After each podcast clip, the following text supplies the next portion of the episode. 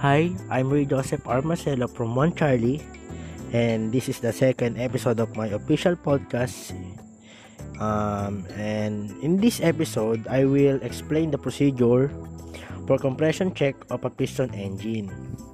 Um, first, remove the most accessible spark plug from the cylinder using a wrench and put the sp- spark plug adapter in the spark plug insert and um, there's a technique um, in the in compression check of a piston engine. Put a piece of paper then then rotate the propeller.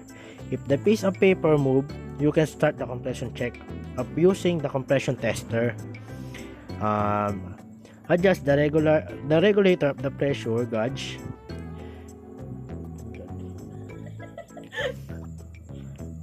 gauge compression tester to obtain 80 psi open the shut-off valve and attach the air, hose. Quick connect fitting to the spark plug adapter. Um, by hand turn the engine over and over in the direction of rotation until the piston in the cylinder being tested comes up on the compression stroke. Continue turning the propeller slowly in the direction of rotation Mm. until the, the piston reaches top dead center or TDC. Top dead center can be detected by a, by a, decre- a decrease in force required to move the propeller.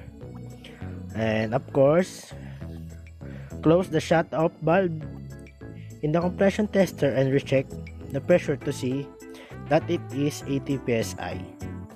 When closing the, sh- the, sh- the shut-off valve, make sure that the regulator in the test unit obtain 80 psi and make sure the propeller path is clear of all objects. Because there is a sufficient pressure in the com- combustion chamber to rotate the propeller if the piston is not at the top dead center.